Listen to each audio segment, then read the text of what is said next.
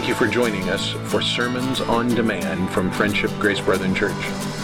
We provide these videos as a way to share the pulpit messages and teachings offered at Friendship Grace Brethren Church. If you find these videos a helpful resource, please drop us a note at info at friendshipgracebrethren.com. Now open your Bibles and get ready to dig into the Word of God. Okay, let's uh, let's pray. Father, you are a great and awesome God, and we love you, and uh, we want to serve you. Thank you for all that you do for us. Thank you for loving us and calling us to be your children. Um, thank you for uh, this series we've been watching, uh, the Engagement Project. We just trust that that would show us how to uh, to be mindful of the folks around us and to be involved with them uh, better. Thank you for all of that. Give us a great time today as we honor you and glorify you in Jesus' name. Amen. Kate, are you getting my audio? Yeah. Okay. Thank you. We are tour nine, the last tour. I ordered the books for uh, um, our next series, Case Builders, Christian Case Builders. Um, and that will take us quite a while because there's 30 lessons in that. You found the other one? Yeah, you did. Yeah, you did. You sent me an email text. Yeah. No, it was an email text. Yeah. Yeah. Yeah, you can, you can. And I found it right after we talked. If you have it on the Yeah. wrong set on the contacts. Yeah. It's weird, but you can do it.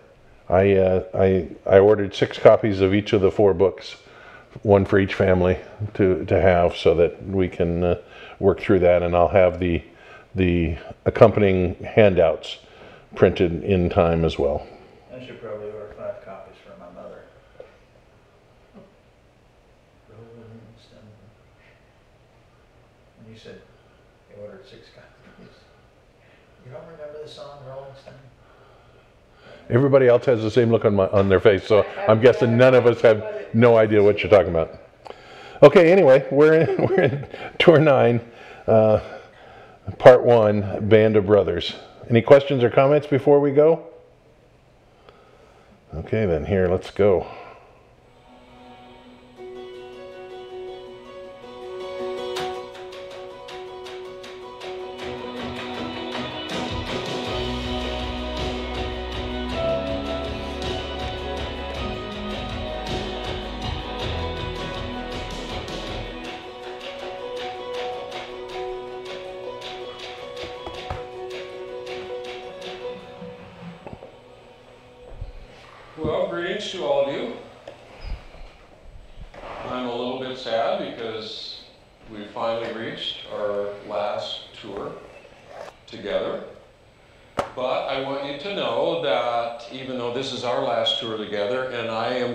Sad because if I climb into the bus tomorrow and look in the rearview mirror, you won't be there. but remember that we've been taking tours primarily to gaze upon the face of God. And what is so wonderful and marvelous is that God has given you the privilege to take those tours anytime you want to. He has revealed himself to us, and we can turn and gaze upon his face whenever we want to. And I hope you'll want to constantly, every day because there is no greater tour you can take than to do that. So, you know that I have been fascinated by those encounters that finite man has with the living God. And I suspect that when Moses encountered God, that has to be up there with one of the greatest encounters, right? Up on the mountain with God and all that took place there. And do you remember that when Moses came down from the mountain, there was something very interesting about him. What was it? His face was glowing. His face was glowing. Why was his face glowing? Glory of God. He'd been in the presence of God. And then what was very strange about this to remember, Moses would speak to the people, and it says, when Moses finished speaking, he put a veil over his face. Why did he do that? Why did Moses put a veil over his face? It's too much to look at for everybody? Like it was too intense? Well, that some people think that because the the Israelites were afraid when they when they saw this, and so some people think that he put that veil over so that they weren't afraid of that. But you know, the Spirit of God spoke through Paul and told us why. In 2 Corinthians, it's very interesting. This is the passage about Moses and you. Look what the Holy Spirit is speaking through Paul and saying. Therefore, since we have such a hope, we are very bold. We are not like Moses who would put a veil over his face to keep the Israelites from gazing at it while the radiance was fading away. Why did he put a veil on his face? Saving. What was fading away? Glory. The radiance of God. The radiance, the presence of God, the glory of God that was shining from his face was fading away. It's kind of like if you have a beautiful rose and you want people to see it, and then all of a sudden it starts to die. You don't want people to watch it die. And so that's why he put a veil on his face. But it continues. But whenever anyone turns to the Lord, the veil is taken away.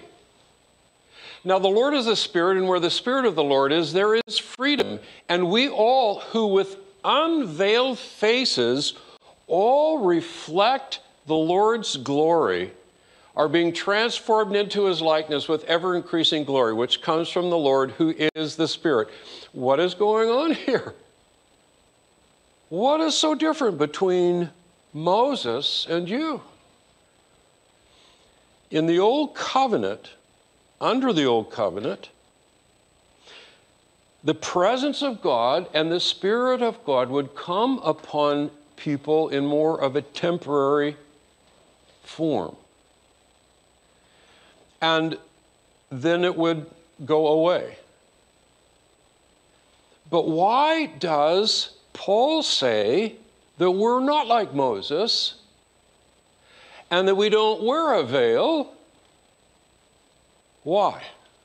Christ. Because of Christ? The veil's been were torn. supposed Pardon me? The veil's been torn.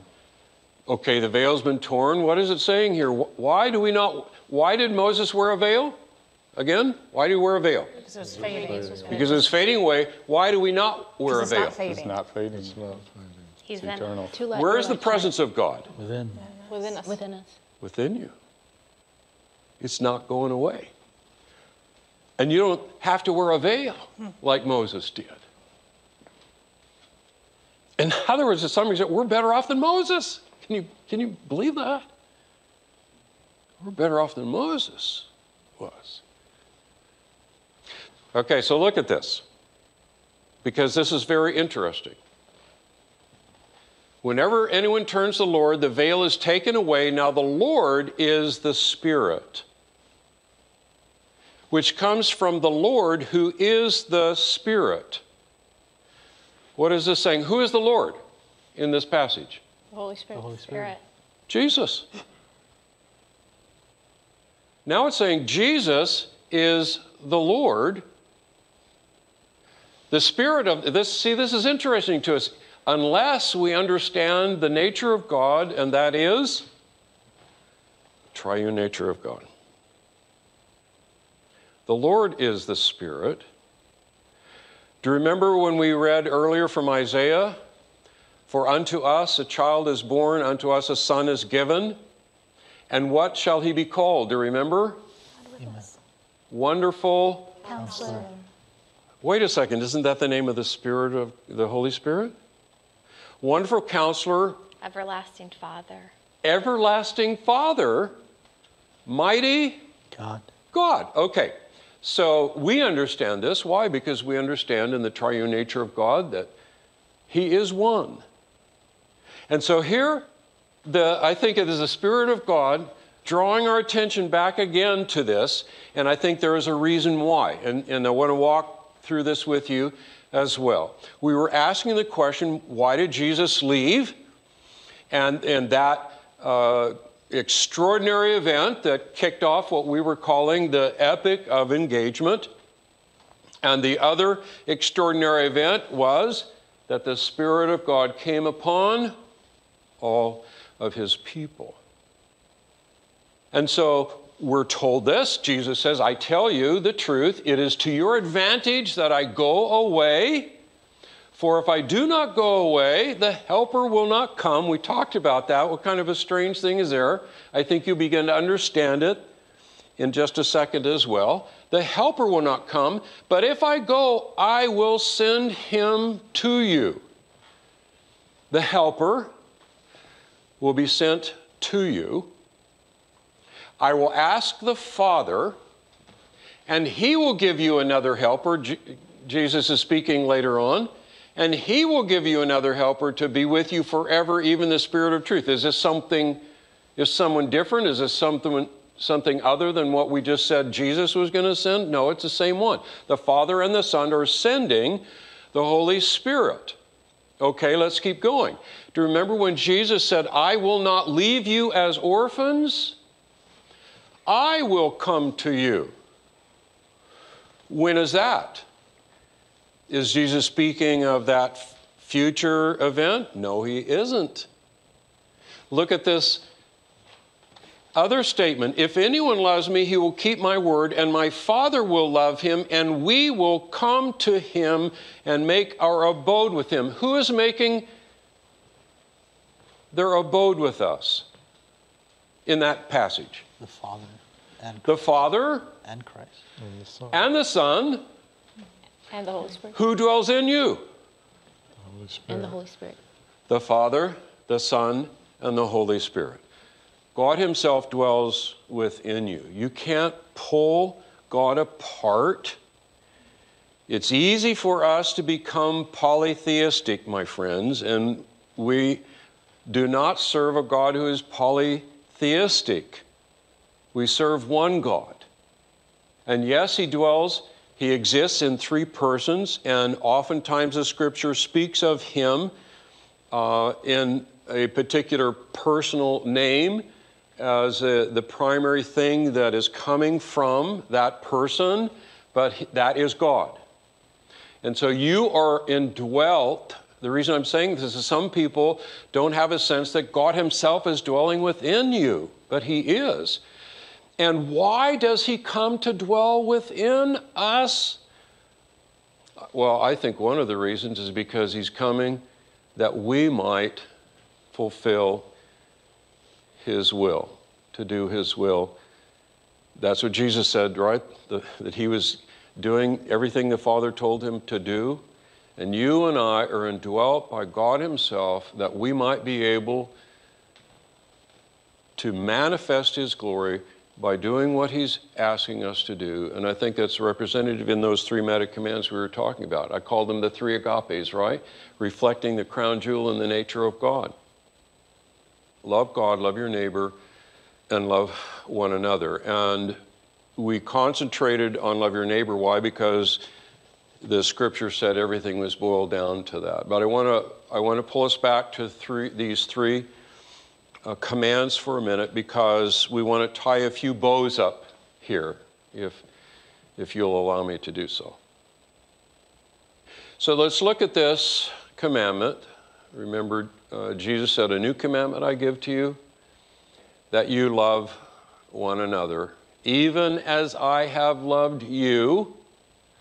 That you also love one another. And this is really an important part of this passage because Jesus is saying, I want you to love one another as I have loved you. And as we have already talked about, that was, that was not a casual acquaintanceship. There was something deep about it. There was something um,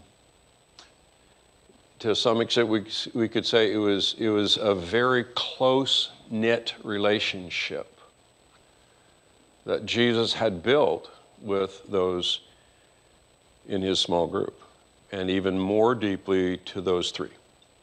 So now we want to talk about what does that mean. And I, I think it's critical for us because God's commandments are not just because he wants us to go do things and so forth. They're good for us. He loves us, remember? He's seeking your true good. He's seeking your shalom. And his commands are part of that work of you being a fruitful creature. So let's look at this command. And you know you've seen this over and over again because it's very prominent in the New Testament. The commands for us to love one another.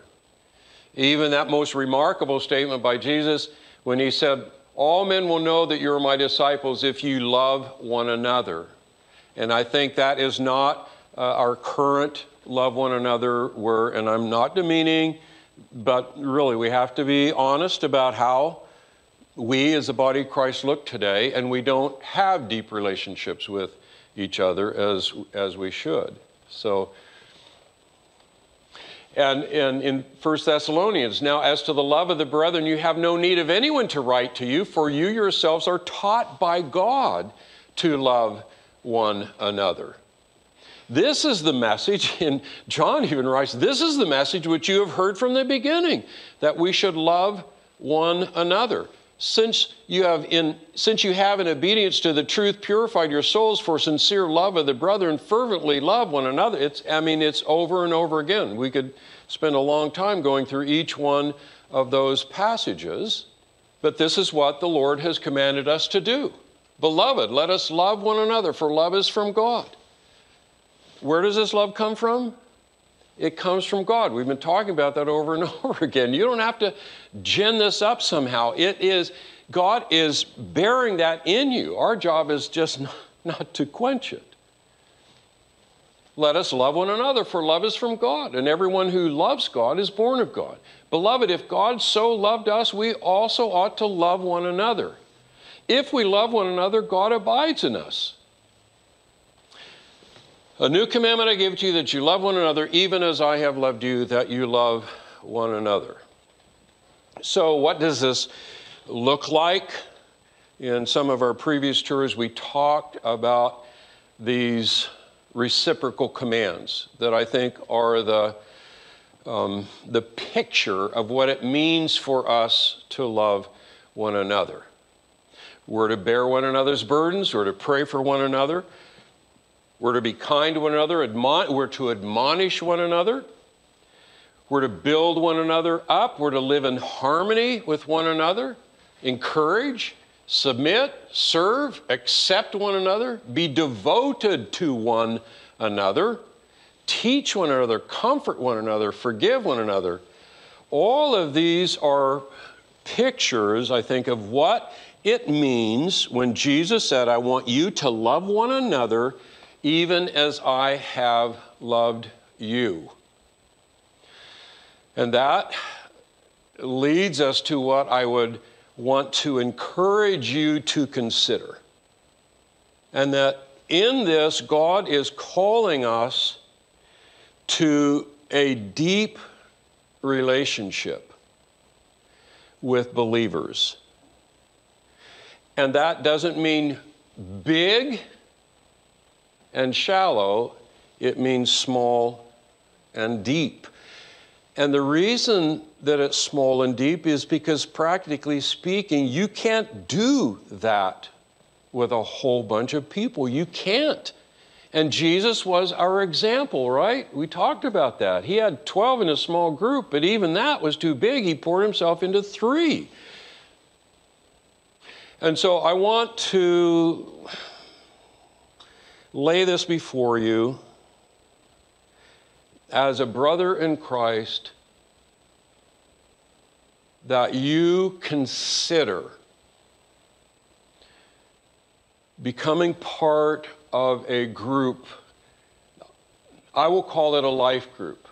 That is a small number of people who are now committed to each other, that you can then be devoted to one another. You can truly pray for one another. You can encourage each other. You can admonish each other when that's necessary. My wife and I have been involved in a small group for, I think, over 20 years. It's a life group. And when we first started, we committed to grow old together. And now that we have grown old together, we are now committed to die together. And then that's not, you know, you know, we're going to all die at the same that not that kind of die together. But let me tell you what it means. We are committed to walk through this journey together even when we begin to pass on to the Lord. So, what this means to me in my life group, if I don't make it home from this tour, I know that there are four men and five, well, there are four men and four ladies who are going to care for my wife. I know that. Why? Because we're committed to each other to do so. And that's why I could bore you all day with pictures. We, we don't, we just don't hang out at church on Sunday sometimes. We, we go to the mountains together. We hike together. We, uh, we, we have Christmas together. We, we climb to the top of a, of a mountain together. I have pictures from uh, national parks. We have pictures. We go to a bluegrass festival together. We are a life group, and we're committed to each other. And I'm not here to tell you that we're doing all of these reciprocal commands like we should. We're still working on that. But we have the opportunity to do that. Why? Because it's small and we can go deeper and deeper. I'm just submitting to you to prayerfully consider that God has asked us to do this and it is for your shalom. Seek the Lord in this matter. Okay? Loving one another. All right, we have dealt with this next one, love your neighbor, but we've kind of left the last part off, and I said we'd deal with it. And it's now time for us to deal with this second part love your neighbor as yourself. So, what in the world does this mean? Well, what do you think the world thinks this means? What do you think the world would say if we said you were to love yourself? What might that be interpreted as? Following your own script. Uh, I think that's exactly right. I think you've nailed it, Nancy. That fo- I'm going to follow my own. I'm going to be true to my own heart. Now, there's some good to that. There's a authenticness there, but I've seen how that morphs into basically I'm going to do what my heart tells me to do. Okay, and to love myself means to do what I want to do. I think that's probably true. Okay, so what though if we then take this word, agape, as we have defined it, and now substitute it in the command? Love your neighbor, and the implied here is love your neighbor as you love yourself. And so let's substitute that here. Love your neighbor as you have a sacrificial zeal that seeks your true good, your shalom. Because I think that's what the command is saying. So let's look at this for a second. Let's first of all look at the word sacrifice. What would it mean if we're now thinking about loving myself in a sacrificial way? What does that mean? How can you be sacrificial with yourself? Like not maybe putting my needs first. Okay. Maybe putting your needs in, in proper order not doing certain things so other things can Okay. take priority. So, can I rephrase that just a little bit and see if we're saying no to yourself? Saying no to yourself. Did Jesus say anything like this? Yeah. Oh, yeah. Yes, he did. If anyone wishes to come after me, he must say no to himself. He must deny himself and take up his cross and follow me. And I would submit to you that this is loving yourself. If right, if you truly love yourself, then you will say no to those things that your sinful nature and the world and the enemy are trying to get you to do, and maybe you even want to do them. And God would say, This does not lead to your true shalom. And so, if you are to love yourself, you would say no to yourself. Why? Because you want to be everything that God has made you to be. Not what the world wants you to be, not what your flesh wants to be, but what God wants you to be. And we have to say no to ourselves. Now, this makes us uncomfortable because we live in a culture that thinks saying no to yourself will bring about some sort of mental ill health. And I will say to you, it will bring about mental wellness if we follow what God is asking us to do. Okay, let's look at, at something else here.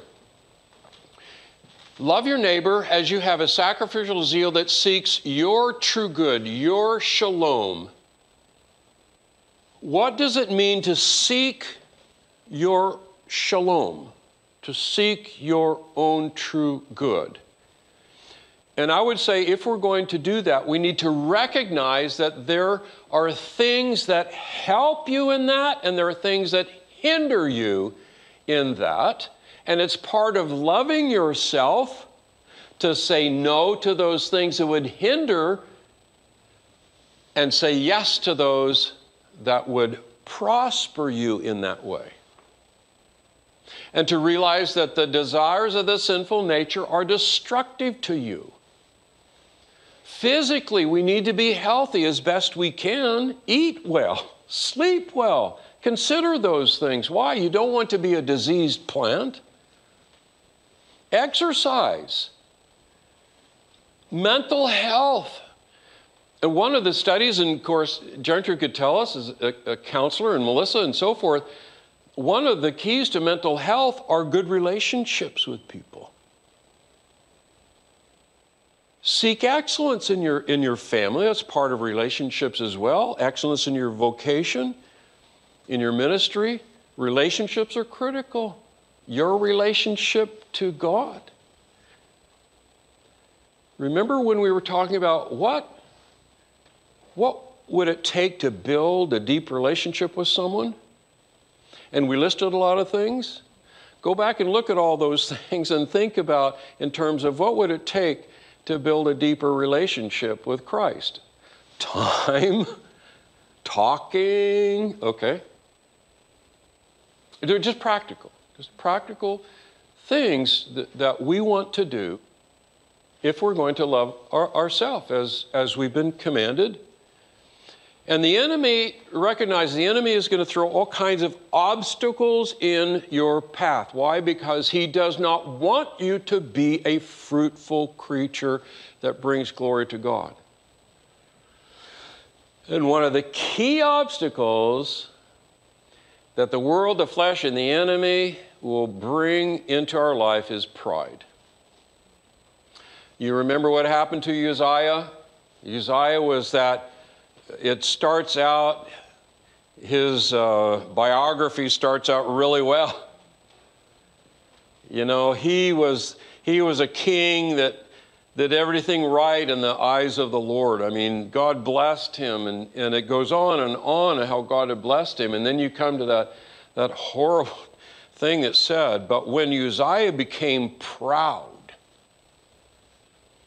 that's when everything went south. And then you remember Uzziah became powerful and filled with pride, and that's when he thought he could go into the temple and do what the, the priests were only allowed to do. And the Lord struck him with leprosy, and he had leprosy all the days of his life, and he wasn't even buried with the kings. It's a sad ending to a wonderful story. Thank God that we're no longer in that. But still, it is um, helpful to us to understand that pride is something that will be an obstacle to us. And that's why we need a life group to help us. Because sometimes we can't see it in ourselves. And that's why one of the reciprocal commands, you know, is that we are to admonish one another. Okay? The big one here, it's all about me. It's all about my script. And I added fear because I think those go together. You can be so caught up in your own script that it will make you fearful of things that might interrupt your script. And you can have a very pious script. You can have a very pious script about you and your family and your children. And you can be fearful of those things that might interrupt your script. Now, remember, we always must act with wisdom. I'm not telling you to do those things that are unwise, and you let the Spirit of God lead you. He will, he will lead you, He will guide you. But do not be taken by fear. Why? You have not been given a spirit of Timidity. fear Timidity. and timidity. But you've been given a spirit of power Love. and love, Self-discipline. Sound mind, self control. Okay. Isolation. The world is isolating us. The enemy wants you isolated, he wants you alone. And that is an obstacle to you. He wants to get you dependent. He wants you to become dependent on some higher power that isn't God. Our dependency on God, remember, don't get this wrong. We, we could have talked of this a little bit more. Let's talk about it now. We were talking about dependency in what happens when the enemy consolidates power and makes dependence and it destroys their fruitfulness, their incentive, and, and all of that stuff, that can happen in your spiritual life. You can find yourself just being a nice horsey that walks along, because that's easy. And that's where the enemy wants you, and God doesn't want you there. Doom gloom, apathy, all of those death emotions as well. They're obstacles to you. And they're not only obstacles to you. Remember, I want you to see this in light of the downstream life. Those obstacles are not only to you, but they oppress and suppress the fruit that God is wanting to be formed in you because that fruit will then cultivate new life. Persistent sins. Mm, Let's be honest, if there are persistent sins in your life, get rid of them as best you can. And the best way to do that? In a life group. Confess those when it's appropriate to, to a man or to a woman as it's appropriate. And ask them to pray with you. They are weeds around your feet and a lack of vision. So here is our vision. Again, it's, it's simple. Uh, it really is. It may seem hard, but it isn't. And it's, it's brilliant. Christian families who are committed, committed to the shalom of their neighbors we're going to build deep relationships with those who have been providentially placed near us. we are going to pray for them and we're going to act upon those prayers. We're going to do it with grace and wisdom and truth. We're going to allow the Spirit of God to make us attractively winsome with, a, with joy and peace and all of the fruit of the Spirit. We are going to tear down walls. It may take 20 years. Be patient, taking a brick down one at a time. We're going to build up trust and we're going to do the work of the kingdom as best as God would allow. And I pray that you might make your home an embassy of the kingdom of heaven. So that all of you, if you're single, uh, if you have others in your household, that you all see yourself as a, an ambassador in the kingdom of heaven. Why? Because things are not good around us. The world is in desperate need of God's people being light and salt. In the 10 weeks that most of us would take to go through these tours, just in 10 weeks, there's been a lot of weeping and a lot of mourning and a lot of groaning in, in our culture. In those 10 weeks, look at the moaning and the groaning that has occurred in the world around us. Over a half a million people have died, and most of them in our culture have died without a witness from a Christian neighbor. People who were sick spiritually, blind spiritually, people who were spiritually in prison, people who are alone and isolated, and, and they live right next door. Yes, yes, I do sometimes feel lonely.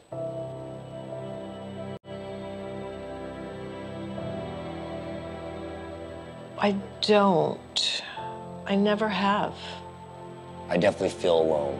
I didn't really have friends. It's almost like that feeling like I don't mind being alone. I don't want to be. I don't want to feel like I'm by myself. I think I think what everybody's looking for is um, someone else to embrace their otherness. What would life be without other people? You know, be lonely.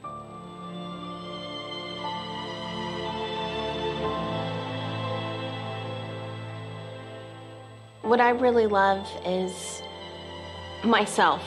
I believe that I was a soul in another place, and it shows this physical body to express itself. I don't think I have the exact answer. In my head, I, I need to believe that the journey continues, that the questions are there for not us to find the right answer, but our answer. And uh, the world's answer is, is going to lead to more isolation and loneliness because that's what the enemy wants. We now live in a land of not.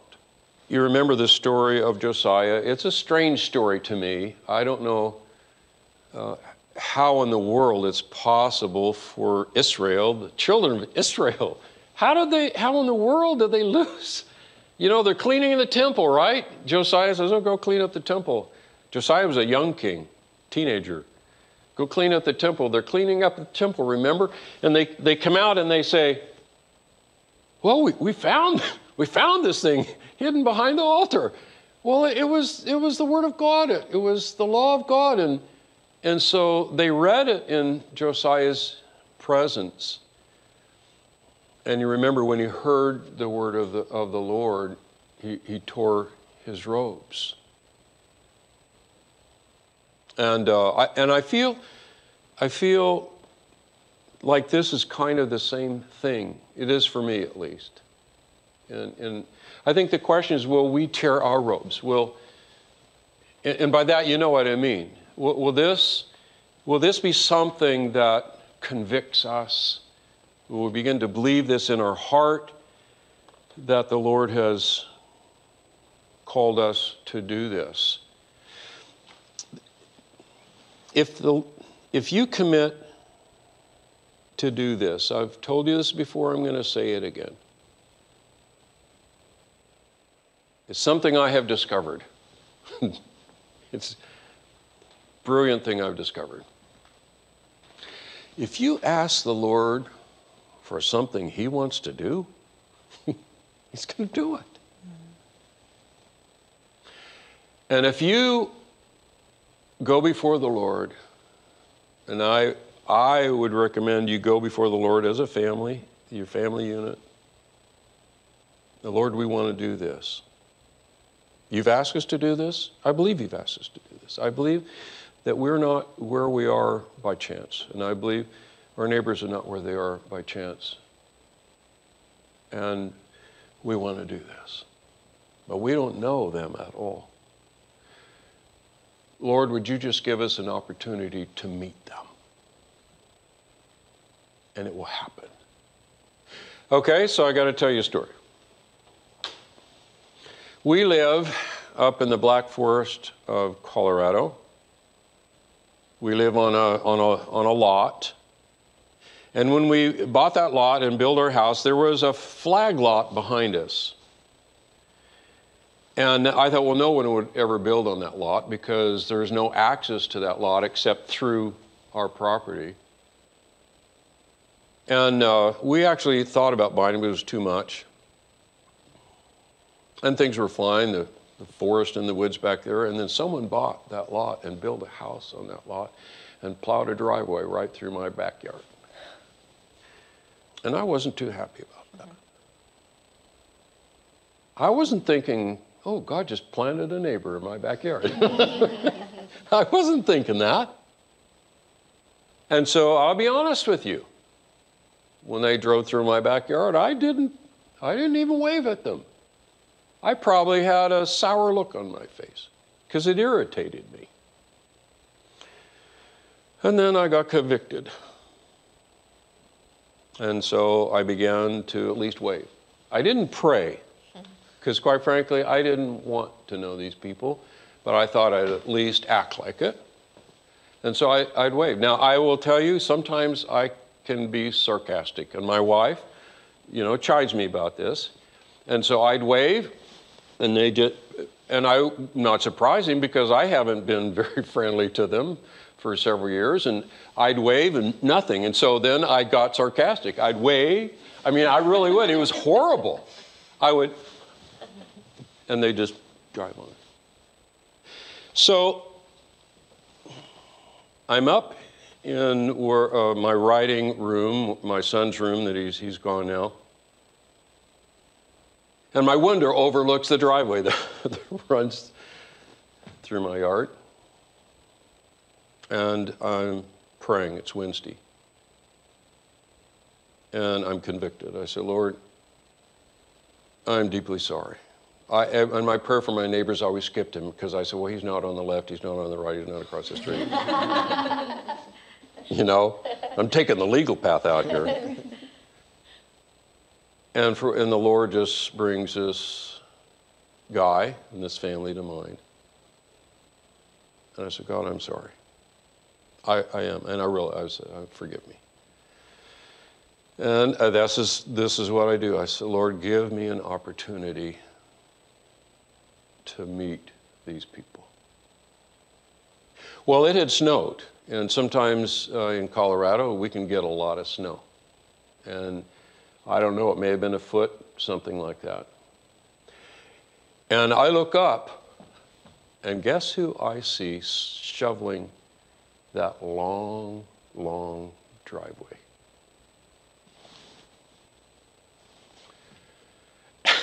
And you know what I did? I said, no, no, Lord, no, I'm, I'm working on love your neighbor stuff here, and I'm really busy working on, le-. I did. and the Lord, bam!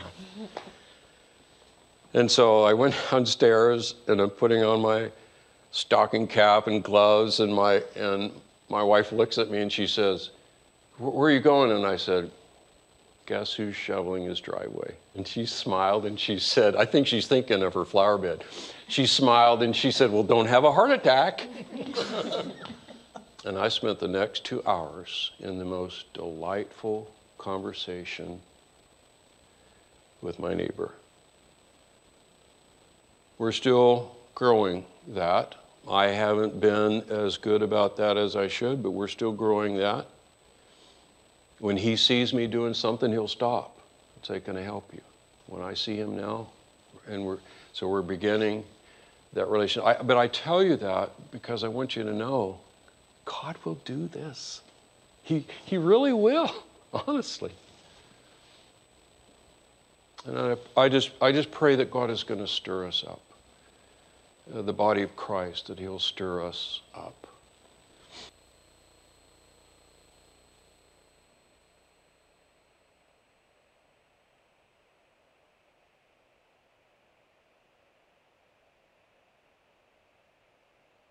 Anybody awake? Huh? What? okay, we'll we'll go back over some of this next week and then conclude this. Um, so you'll get a chance to see how he puts it all all together. Let's pray. Father, thank you for what you do for us. Thank you for loving us and calling us to be your children. Father, uh, you have blessed us tremendously and you've put us in places where we can have an impact as we engage with others. So just remind us to do that each time. Thank you for all that you do. Give us a great service to follow in Jesus' name. Amen. Thank you for watching or listening to this teaching on demand from Friendship Grace Brethren Church. Please consider sending us an email at info at friendshipgracebrethren.com to let us know how this teaching may have helped you. Please also consider joining us in person at Friendship Grace Brethren Church, located at 10251 Metro Parkway, Suite 116, Fort Myers, Florida, just south of the intersection of Metro and Colonial Boulevard. Sunday school begins at 9 and worship service at 10 a.m. We look forward to seeing you in person at Friendship Grace Brethren Church.